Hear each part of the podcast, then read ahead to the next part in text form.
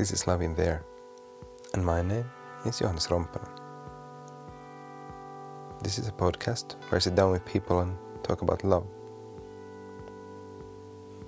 In the last episode, you heard me talking with Maria, and and here we go with Maria to meet Chad. Chad Harper, he has this charity called Hip Hop Saves Lives, and this is again a situation where I feel there's so much to say about the work Chad is doing. Probably one of the main reasons I'm, I'm, I'm late with this podcast is because I wanted to make a great intro. But now I came to the conclusion that the most important thing is just to to get the get the talk out and so yeah, just listen just listen to what he has to say. Here's the talk. Could you tell me again about? You said you were about the project. You were I love. I love you project. I love you project. Oh man, it's a really cool story. Um, there is a guy named Johnny Barnes. Yeah. He's the most famous guy in Bermuda, the island of Bermuda. In his mid twenties, every day on his lunch break, he would go to the busiest corner and just stand there. And as all the cars go by, he would stand there and wave, I love you, I love you, I love you. and he became really famous. He did it for like 70 years. And I saw this video online a few years ago, maybe like seven, eight years ago, about him. Um, so I got this big sign um, that, you know, made up that said, I love you, about, you know, uh, three feet tall. And I went on the Brooklyn Bridge for a couple hours telling people I love them. I went to Times Square, just holding the sign, telling people I love them, meeting people from all over the world. And because he was the inspiration, um, I flew to Bermuda, went to the corner where he did it every day, and now he was retired, so he, he would do it from six o'clock in the morning to like 10:30 a.m. And everyone driving to work would see him because there's only one route to go to town in Bermuda. So everyone would see him every day. So I went there, met him, and asked if I could stand there one, one morning with him. So I did the whole "I love you" with him, and then I told him I'm a, I'm a you know music producer and songwriter, and I want to do a song to honor you and a music video to honor you. Um, so he allowed me to videotape him doing the "I love you" thing, and me doing it with him. And then I asked him, you know, what type of music does he like? And he was like, man, I really love Hawaiian music. And I was like, okay, I never made a Hawaiian type of beat, but I can uh, see what I can come up with. So I went, you know, back to this Airbnb where I was staying, and went through my beats, and I had this one beat that I was like, ah, I had had made it already. That kind of had the vibe of like really relaxed Hawaiian music. So I went to meet him the next day, and I said, "What do you think of this beat?" And he was like, "Yeah, I like that. let's let's use that." And I was like, "Okay, cool." Went back uh, to the Airbnb and found a local hip hop artist. I was just walking the streets asking people, "Do you know anybody who, who, who does hip hop here?" Yeah, yeah. So I, I found this one food truck, and this guy said, "My brother's a hip hop artist." Gave me his number, called his brother. His brother came to the Airbnb. We sat there. We wrote our lyrics, wrote the chorus, re- recorded the whole song in like an hour. Next day, went to meet Johnny Barnes again. Played him the song. He was just like amazed. And I was like, "We're gonna shoot a video." So we shot the video with uh, the local hip hop artist.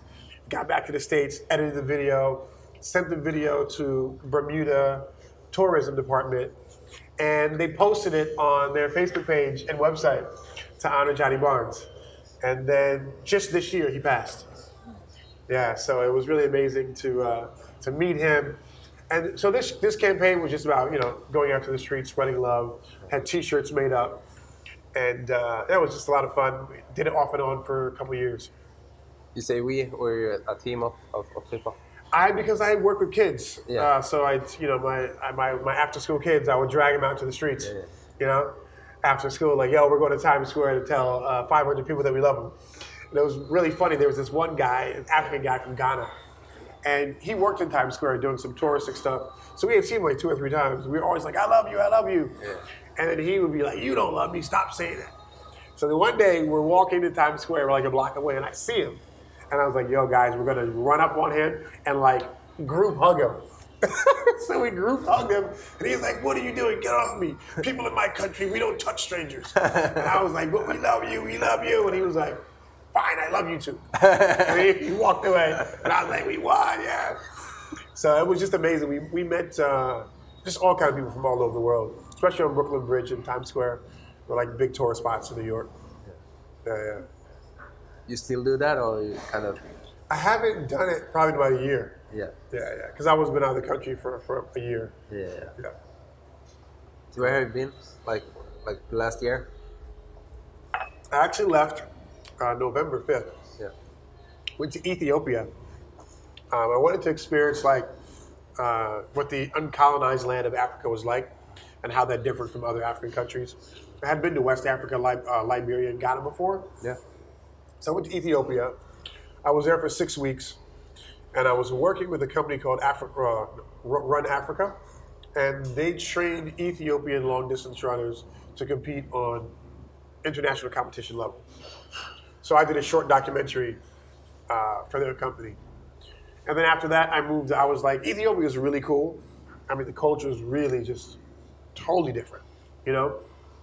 And uh, but I, I, it's Ethiopia has like desert weather, at least in, in the capital, where it's like, I mean, for Fahrenheit, it's like 70 degrees during the day, and it can get as cold as like 40, Right. 38 at night. So the drastic difference was kind of like driving me crazy. I was like, I didn't move to Africa to be cold. so I moved to uh, Mombasa, which is the, the coast in Kenya. Yeah. So I was there for like five weeks. Then I went to Tanzania for four weeks.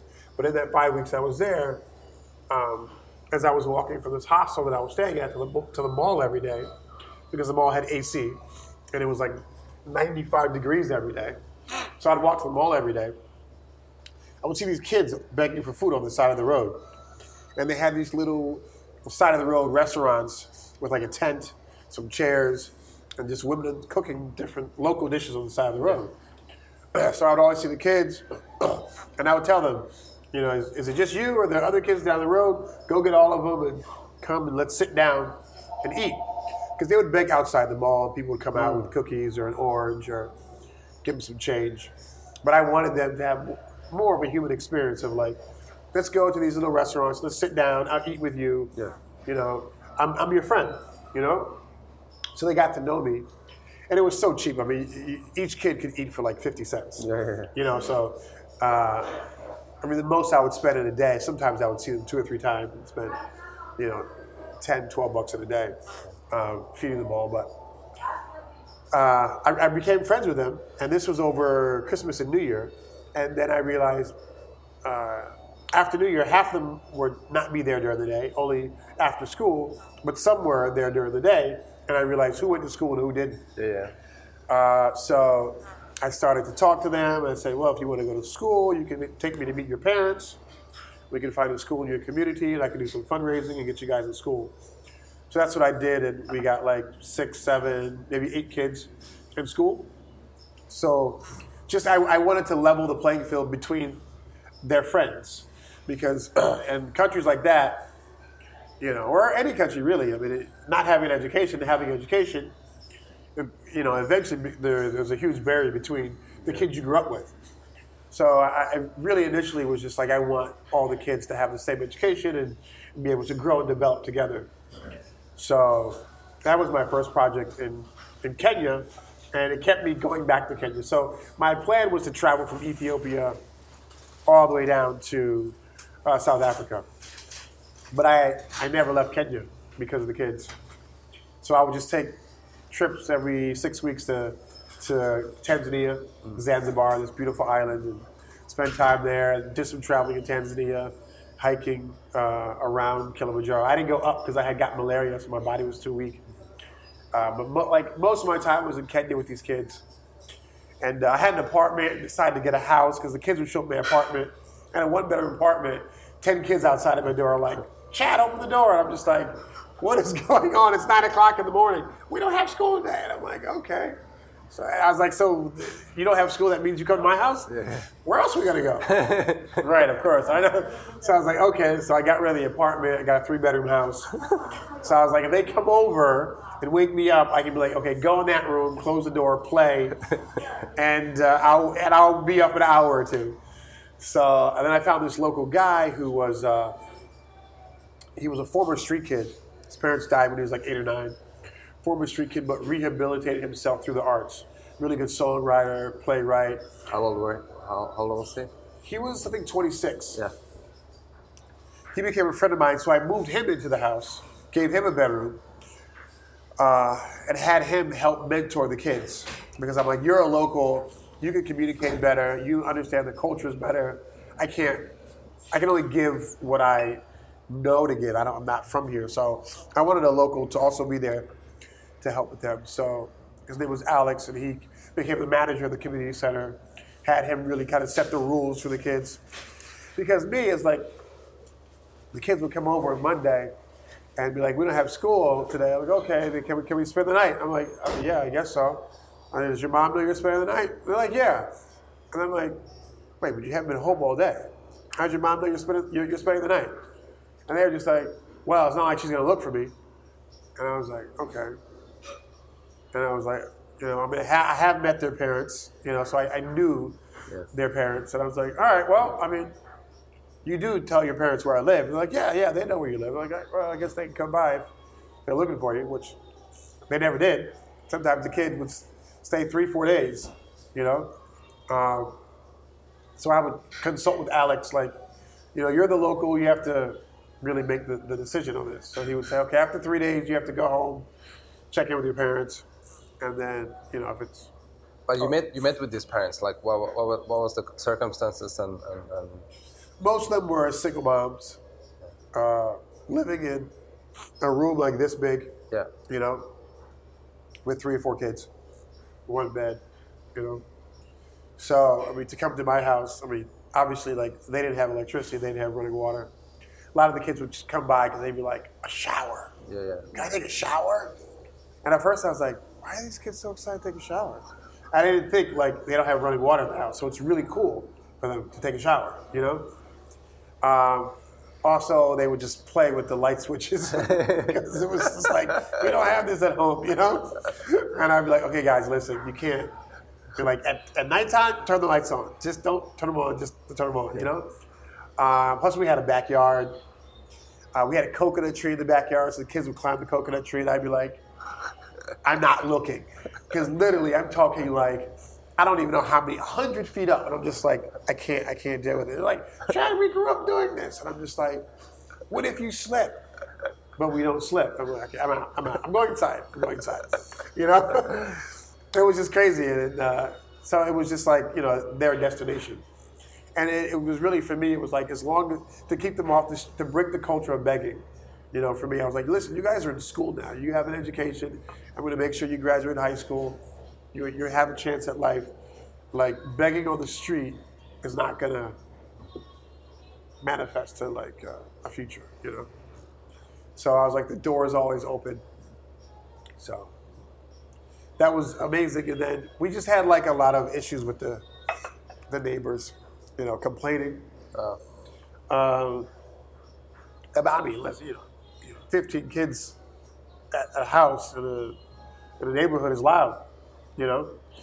And uh, the first landlord we had was just horrible. Didn't fix anything. The second landlord, the neighbors just complained a lot. And I was really missing home, so I came back to the States. Um, so right now the kids are just, we have the kids in school. Excuse me. Sorry. we have the kids in school, uh, but, the, the, we don't have the house right now. So I'm trying to figure out how to do that long term um, without me being there and go through the proper channels to like find the right location where it doesn't drive the neighbors crazy. Because the landlord at the end was like, you know, kicking us out. You know, this, you know, so not in my backyard. yeah, pretty much, yeah. So you were kind of the the safe adult, or you were like, Yeah, I mean, for me, you know, I mean, I just grew up, you know, with my personal kid issues and kind of felt like um, I wish there was another place, another adult, another community center in the neighborhood. You know, because school, you know, you had your issues. I had my issues at school with kids, and then it was just home. You know, there was no really community center in my neighborhood to go to. So for me, I was just like, I'm happy to be their community center. You Yeah, know? yeah. So we would buy football. They play football in the backyard. We take them to the beach. They play football on the beach. How, how many? How many? You said 15 kids. Uh, at the most, I think we had maybe 19 that came at one time.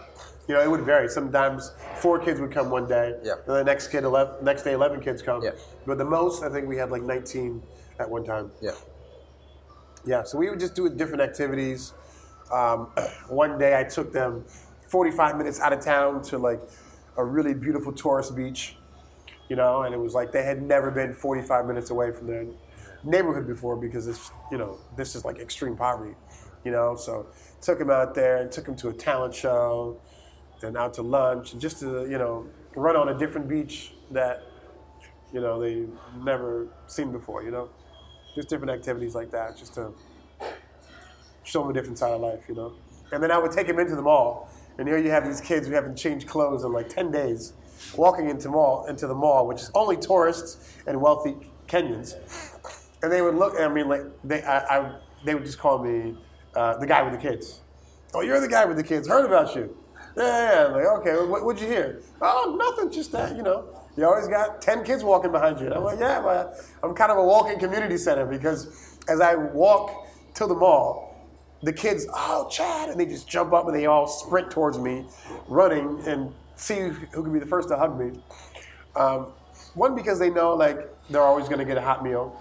We're going to sit down like normal human beings and have a conversation, have something to eat. And then sometimes I would take them into the mall and treat them to ice cream, um, which they weren't allowed into the mall, you know, because, I mean, as street kids, of course they've been caught stealing or, or just associated with stealing or, you know. Um, so the security guards really got to know me um, at the mall, would always let them in. Or even if I wasn't there, I would tell them, you know, I'm at the cafe, meet me at the cafe at four o'clock. And Yeah, yeah. security would be like, okay, yeah, you, you can go in and, you know, but go straight to the cafe and meet Mr. Chad, and, you know. So it was it was a lot of fun. It was really like the highlight of my entire time being away. Yeah. I was thinking like the first time when you when you said like take me to your parents, I'm gonna take I, I'm gonna I'm gonna see that you're gonna go to school. what was the parents like? How did they react? What did they say like when you so a stranger comes in and says I'm gonna put your kid in school? You know, Kenya has this really um, dynamic on the coast because it's heavy, heavy tourism. And there's wealthy Kenyans and there's extreme poverty. Yeah. And the Kenyans who live in extreme poverty, they literally, it's part of their culture to try to meet a foreigner because that's the best way that their life can be changed. Because living in, in, in these extreme poverty, the opportunities are just not there Yeah. you know.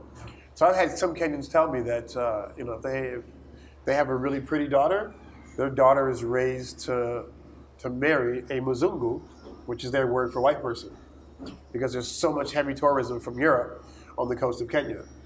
So they're raised to like find a white guy, or even their sons are are raised to find a white girlfriend um, to help get them out of extreme poverty, because there's really no like in America, you can, you can work hard, save your money, work two, three jobs. But in extreme poverty, you can't get two or three jobs. You literally, you know, you sell peanuts, bananas, fruit on the side of the road, you sell vegetables. At the end of the day, you make just enough money to feed yourself and your family. So, you know, here you could work 18 hours a day if you want to. But there, if you work 18 hours a day, you might make enough money to feed your family for two days. You know, Yeah. there's no really way of getting out of extreme poverty except meeting a foreigner who's going to help you. So when I met the parents, I mean, most of them didn't speak English anyway. and One of the few kids would have to translate. Um, but they were very grateful, very grateful. Um, but then it also kind of creates a culture where, like, once you're known to, like, okay, this guy is helping, then strangers just stop you on the street and ask you to help their kids Yeah, yeah. or help my wife who's sick or, and you just get all these requests every single day and it becomes overwhelming Yeah. How did you handle that?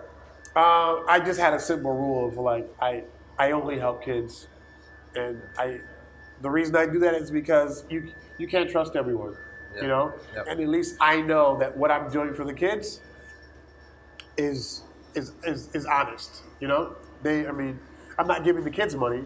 I'm feeding them. I'm paying for their school. I'm buying toiletries because you know the kids didn't have toothbrush, tooth, toothbrush or toothpaste. They didn't have soap. You know, they didn't have shoes.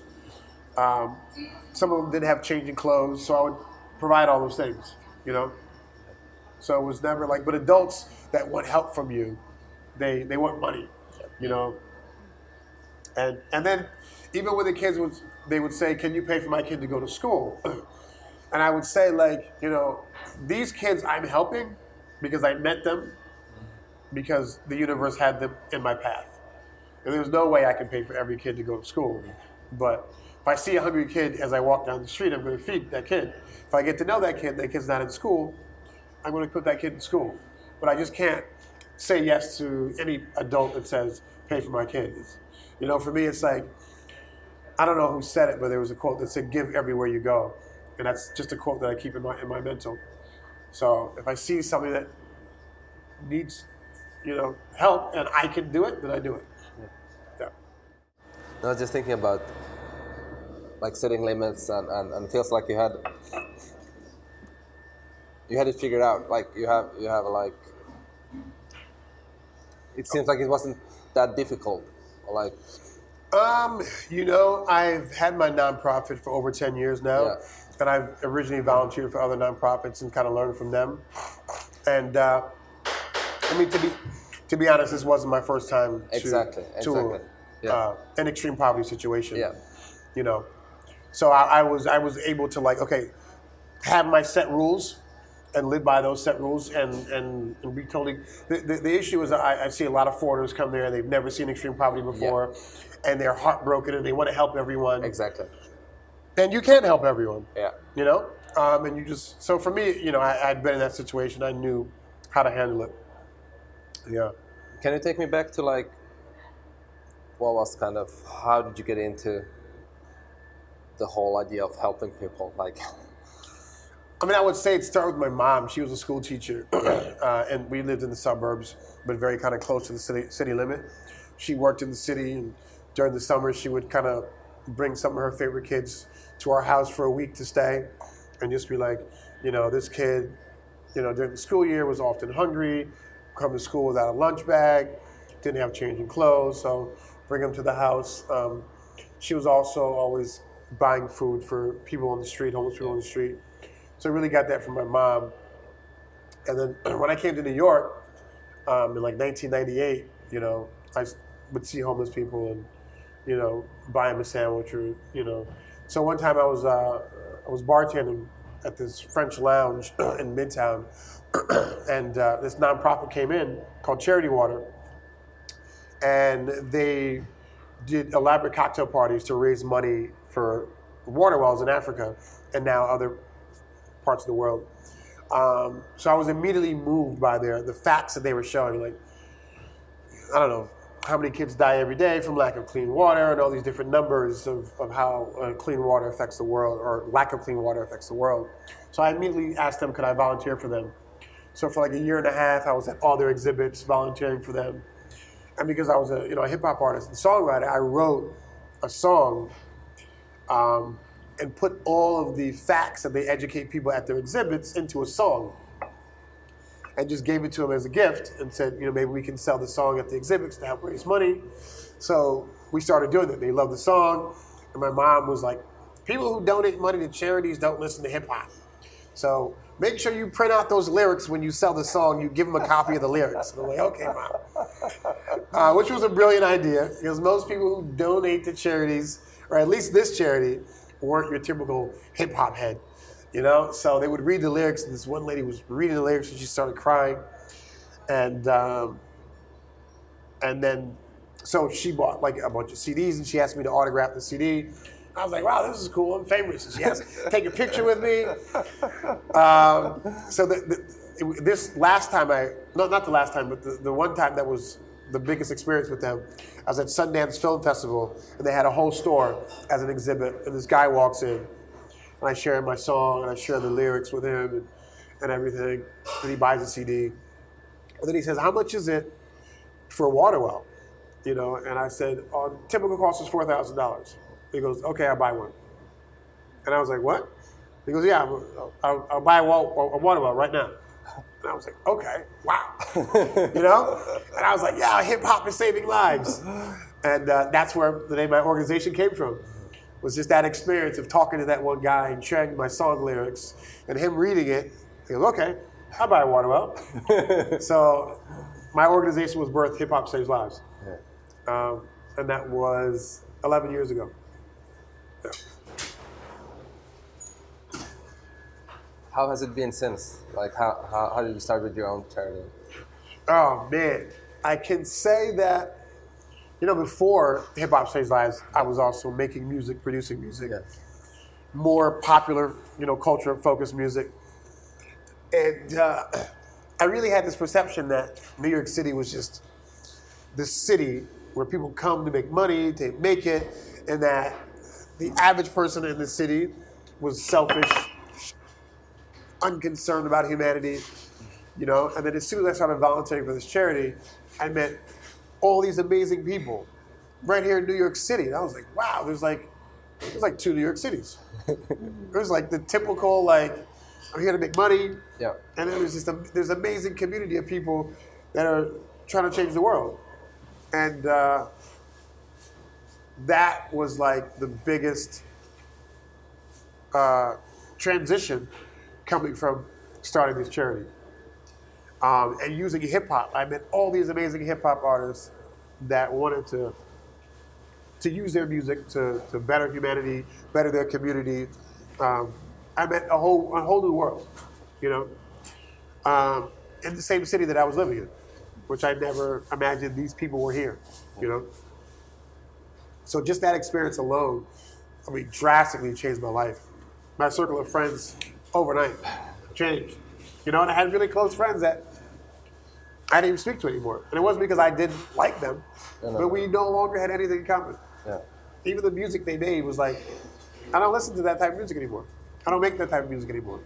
So, you know, and they kind of, they really had no beef with it. They were just like, Chad's going on a new path, and we don't really cross. And they were like, cool, like enjoy your life, you know. Can you speak a little bit to the like the essence and spirit of hip hop? um, Sure. And its birth and how that weaves in with love and how love weaves into that. Yeah, this is my one of my favorite stories in the world. Uh, maybe because I told it five thousand times. Uh, but as a, like for me, hip hop, like I started breakdancing at, at the age of eleven. Uh, went from breakdancing to writing rhymes at fourteen, producing music in my late twenties, shooting and editing videos in my late thirties.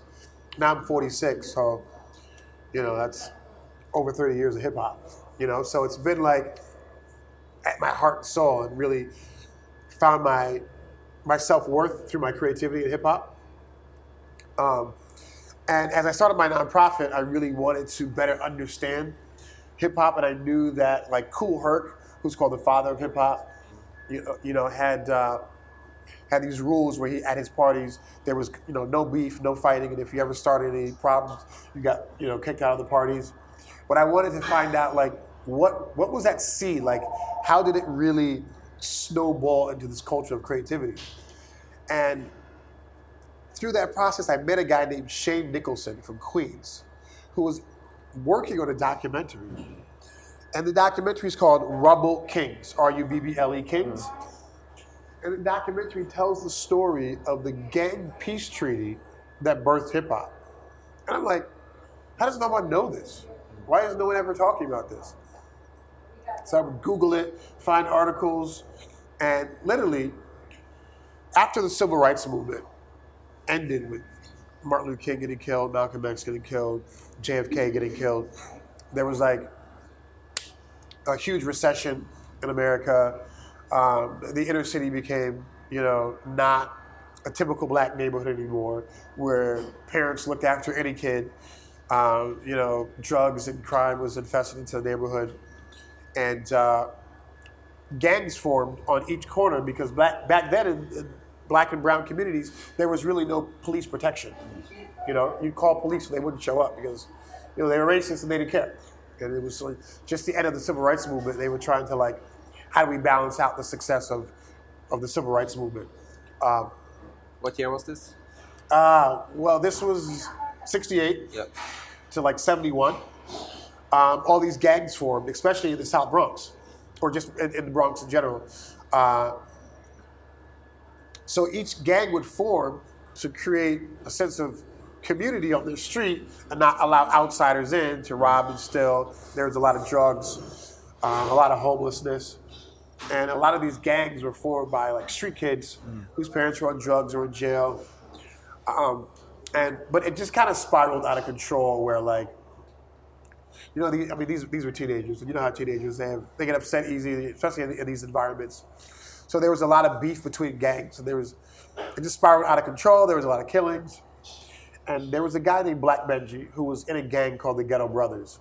And the Ghetto Brothers formed to walk the streets and try to make peace between the gangs to stop the killing. Saying, listen, like we're all we're all black, we're all Latino, we're just killing each other, we're mad at the system, we're not mad at each other. And this is just, you know, too much. So the Ghetto Brothers were really, really loved in the South Bronx. And their reputation spread all over New York. There was chapters opening up in Brooklyn and Queens, and everyone knew the Ghetto Brothers who worked to make peace between gangs. Didn't always work, but sometimes it did, and they got a lot of respect for that. One night, there was a really big gang fight going down between three different gangs, and Black Benji went out to make peace, and he ended up getting killed by accident. And no one knew who really made the mistake of killing Black Benji by accident, but all they knew was like that was the one guy you didn't want to kill. So all the gang, once the word came out that Black Benji had got murdered, all the gangs went to the Ghetto Brothers headquarters and said, "Listen, we might hate each other, but tonight we unify to revenge Black Benji's death." So 42 gang leaders who normally would never be seen on the same street all came to Black Benji's mom's house to tell Black Benji's mom that we are going to revenge your son's death. So Black, uh, the head of the Ghetto Brothers went inside to tell Black Benji's mom, you know, I've got an army outside and we're going to revenge his death. And his mom says, my son died for peace. If you have any respect for him, you'll stand for peace. So he was like, wow. So he walks back outside. He tells the 42 gang leaders, listen, guys, there's no revenge. And at this point, the gang life in New York was so big that there was news, the local news was there waiting to hear what was going to happen next. And uh, the, head of the, the head of the Ghetto Brothers even says the news reporters were mad that there was not going to be revenge. They wanted that story. So he tells the 42 gang leaders, listen, a couple days from now, we're going to have a meeting at the Boys and Girls Club, and we're going to figure out how we can honor Black Benji. So a few days later, on December 8th, 1971, 42 gang leaders made a peace treaty. And they said, there was over, over 100 gangs in the Bronx at the time, but they said there's 42 leaders here. All 42 of us are going to say, we're never to, we're not to fight and kill each other anymore. Between us 42, there's peace, you know? Um, so that was the, so the Ghetto Brothers were also, um, a few of the guys in the, in the, in the, in the gang were musicians. And they said, we can't just say that we're not going to fight, we have to make sure that we do it. So every Friday and Saturday night, we're going to meet at the park, and we're going to come out with our drum set and our guitar, and we're going to bring our amps out, and we're going to have a jam session, and we're going to have our own party. And we want all 42 gang leaders to invite all their gang members.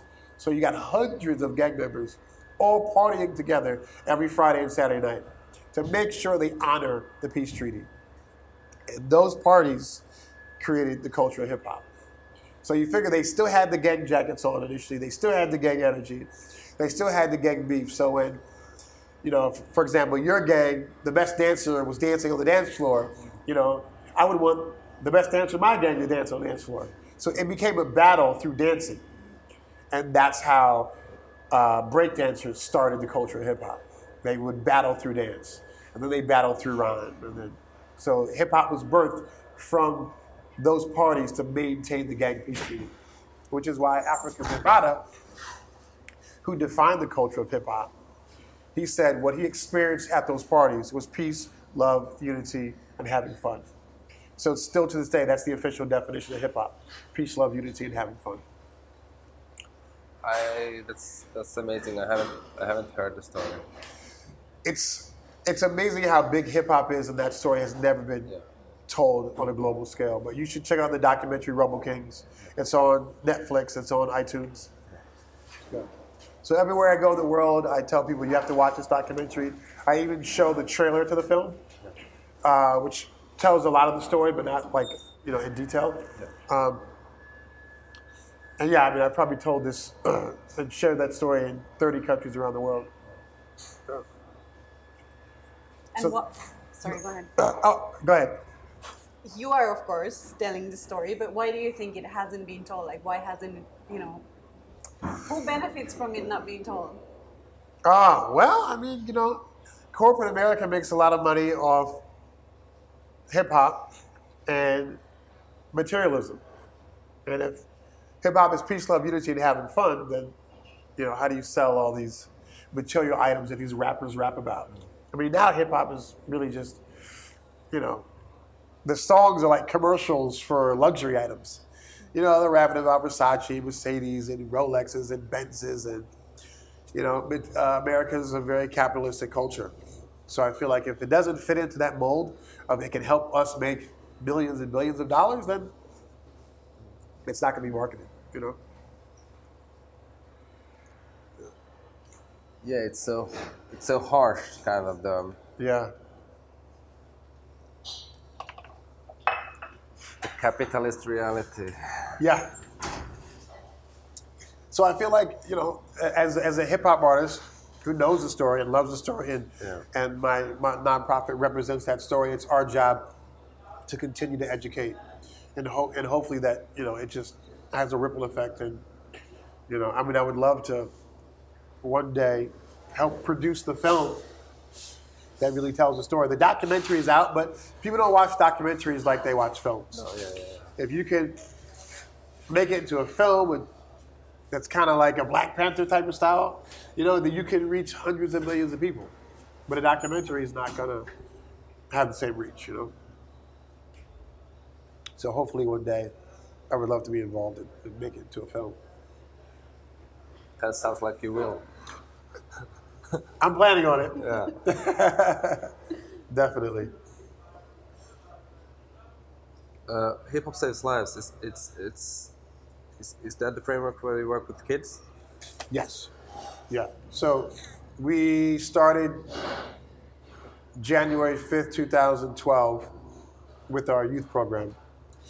Um, it was by accident, to be honest. My intention was never to work with kids. Yeah. It was to work with local hip hop artists uh, in New York that speak intelligently, inspire, educate through hip hop. And uh, I had this program called A Song a Day, where I, a friend of mine had a studio, and I rented like four or five hours of studio time a day. Messaged every artist in the city that I knew that rapped, sang, did poetry, made beats, uh, played instruments. And I said, here's the address. We're here every Monday, Tuesday, Wednesday, Thursday, and Friday. And our goal is to record a song every day. And because the people who started hip hop were everyday heroes, I want to find a different everyday hero and us write a song about that everyday hero. So we had this cool project, and literally, in two and a half months, we recorded like 50 songs. Probably 30 different artists came through, collaborated on these songs. And one day, I get a message from a friend of mine who's a school teacher and says, "My principal, no, he says I, I have a hip hop after school program where I have kids mm. write lyrics, Yeah. but we have no recording. Can I bring the, th- three of my best kids to your studio to be, to be part of uh, your song a day?" And I was like, "Yeah, sure." And I think the day he came, I had to work, but the studio engineer still let them in, and uh, we had parents come to make sure because I didn't, you know, I didn't had, had never worked with kids before, so I said at least one parent has to come. Um, so the kids picked heroes because we got a website that we went to, or actually two different websites where we about everyday heroes. Kids picked heroes, wrote songs, and then I got a message from the principal, his principal, saying that was an awesome experience for our kids. Can you do that as an after-school program? I was like, sure. And he goes, send me, send me your curriculum. And I was like, yeah. um, I'm a little busy this week, so I'll send it next week. so then I was like, okay, what's a what's a curriculum? You know? Yeah, yeah. So did some studying, did some research, put this curriculum together, sent it to him. And he goes, "You're hired." Like, Great. You start next Monday. He's like, awesome. And I'm like, oh my God. So I called a friend of mine and I was like, yo, we're about to get paid to teach kids how to do hip hop. And he goes, shut up, you're lying. And I'm like, no, I'm serious. And we start next week. My friend, his name was Joel Baptiste, and he was a videographer. And at that time, I didn't know how to shoot or edit videos. So I was like, I have to hire because I put that in the curriculum Oh yeah. that we find the hero, write the song, record the song, shoot, edit the video, and send the video to the uh, the hero as a gift. yeah. So I was like, okay, I have to find a videographer. This is the only. Luckily, I, I knew one. So I called him, and he was like, "How much does it pay?" And I was like, "Well, the guy's paying me. What was he paying me? A hundred bucks a day? Yeah, a hundred bucks a day." I was like, "But I'll split it with you, so we get fifty bucks each." he was like, "Oh my god!" And he was like, you know, at the time I was managing restaurant and he was a bartender. So we both had to be at work at 3.30, but this after school job started at 3.30. So he was like, what are we gonna do? And I was like, this is a dream come true. Quitting my job. And he's like, for 50 bucks a day, you're quitting your job? And I'm like, dude, listen, man. You're like, he's like, how you gonna pay rent? I'm like, I don't know. I was like, but I'm not, I'm not turning down this job. He's like, all right, I'm not either. So he quit his job, I quit my job. We're making 50 bucks a day. we both got like three months behind on rent, you know? And uh, it was literally the success of the program just snowballed. And within, right when like, I think he was almost about to get evicted, we got like two other contracts. So, and of course, at that point, we charged more. So we were able to like sustain ourselves. But that principal only hired us for for four weeks. Yeah. At the end of the four weeks, I remember walking in the classroom, announcing to the kids, "Guys, this has been great. You know, I love you guys. We've been here 16 days out of the last four weeks. Um, yeah, because it was, it was actually Mo- Monday through Thursday. Uh, and but the principal says that you know the budget was just for a month. So unfortunately, today is our last day. But I will never forget this this girl in the back of the classroom. She stands up and she starts like speed walking to the front of the classroom. And in my mind, I'm like, oh, she must really have to use use, use the bathroom. Let, let me just get out of her way.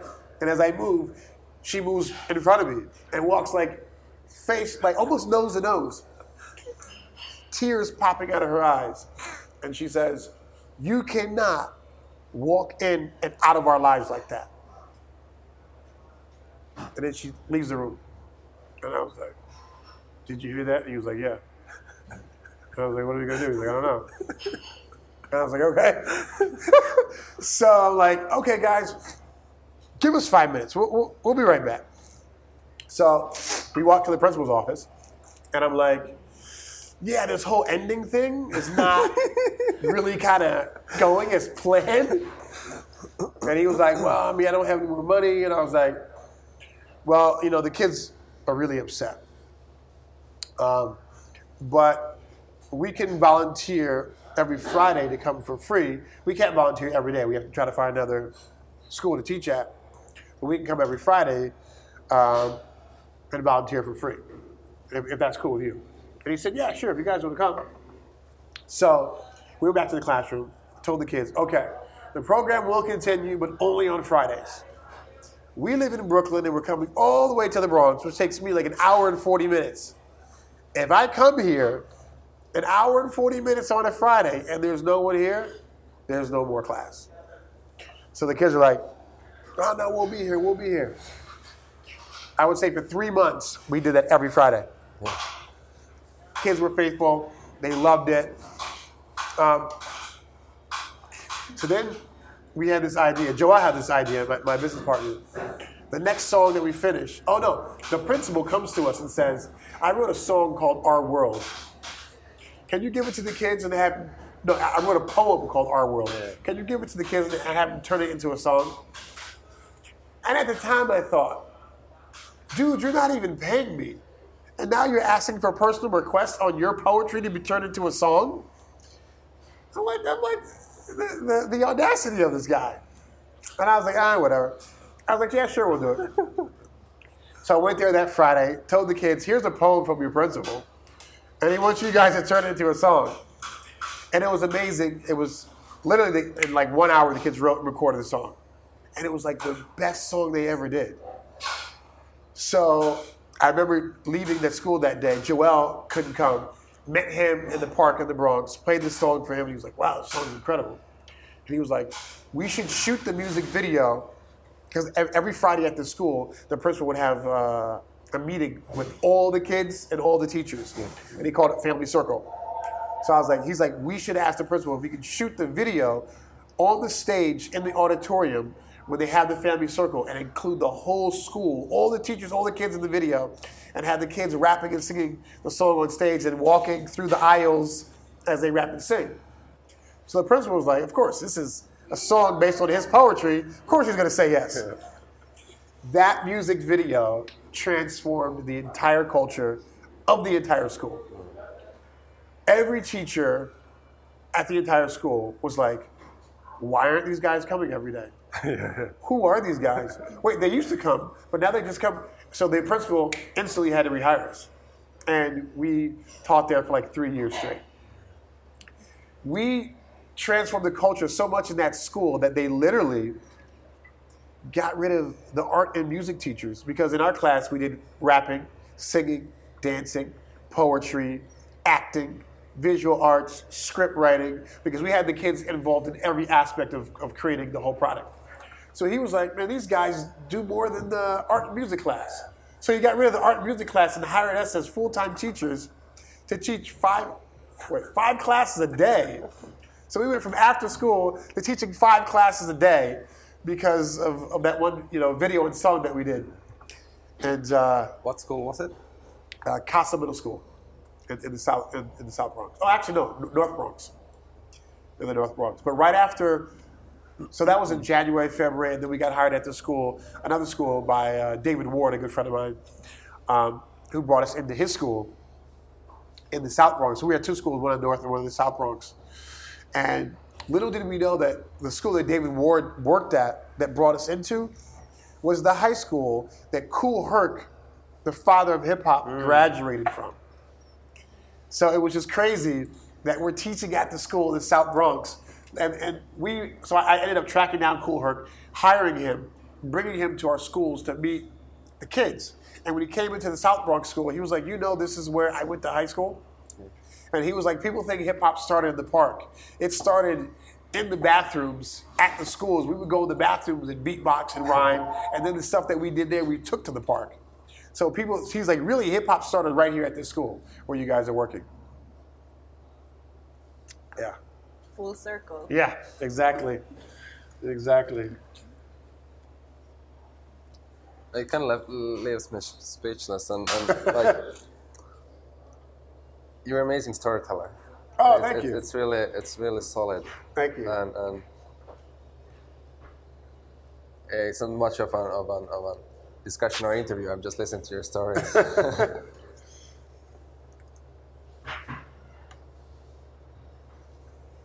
but everything you says, it's kind of it says love like with big capital letters. um, is it is it something?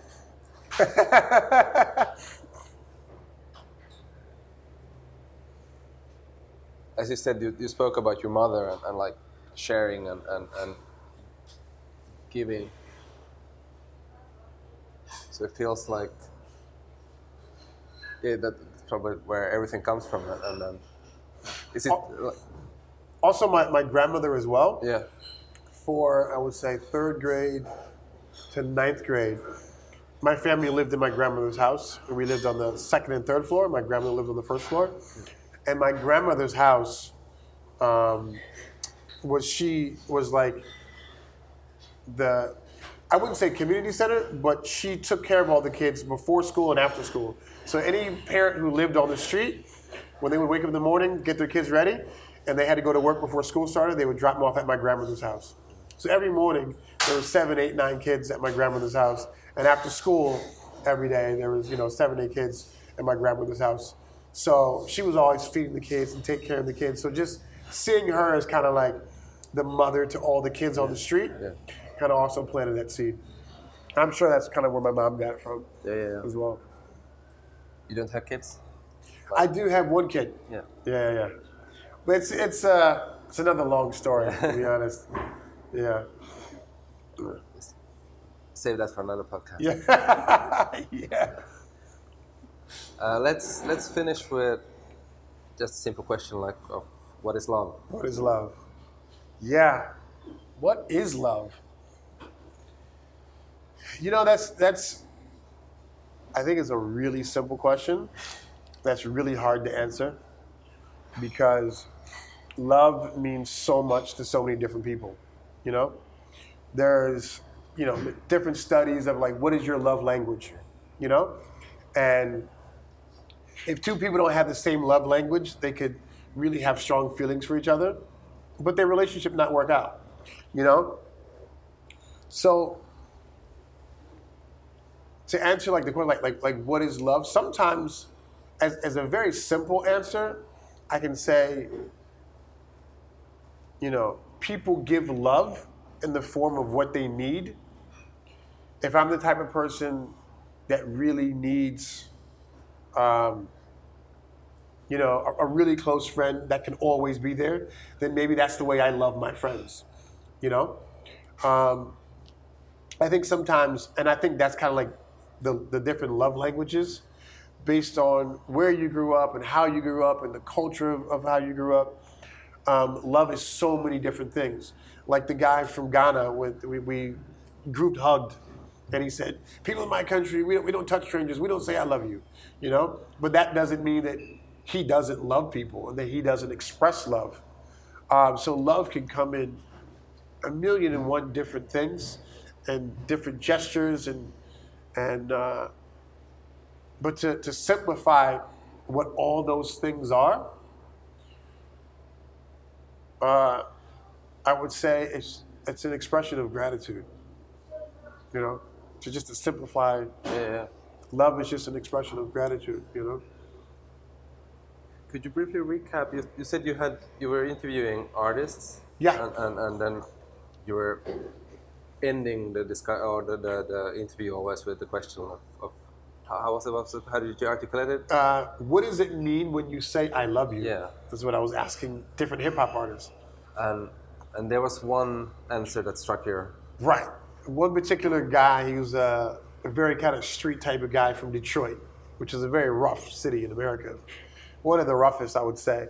And uh, when you know, we asked a lot of hip hop artists the same question, and they had kind of more standard, kind of typical answers that you would expect.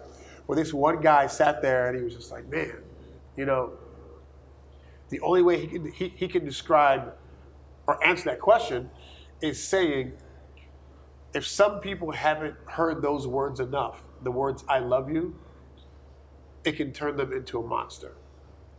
You know? And I've known some adults that said I grew up in a home where my parents never said I love you. You know? And maybe that is one of the problems, big problems in our society as a whole in, in the world, is it is one thing to show people that you love them, which is very important. But I also think it's very important to actually say it. Um, because sometimes, even though you do kind things for people, they might not assume that you actually love them.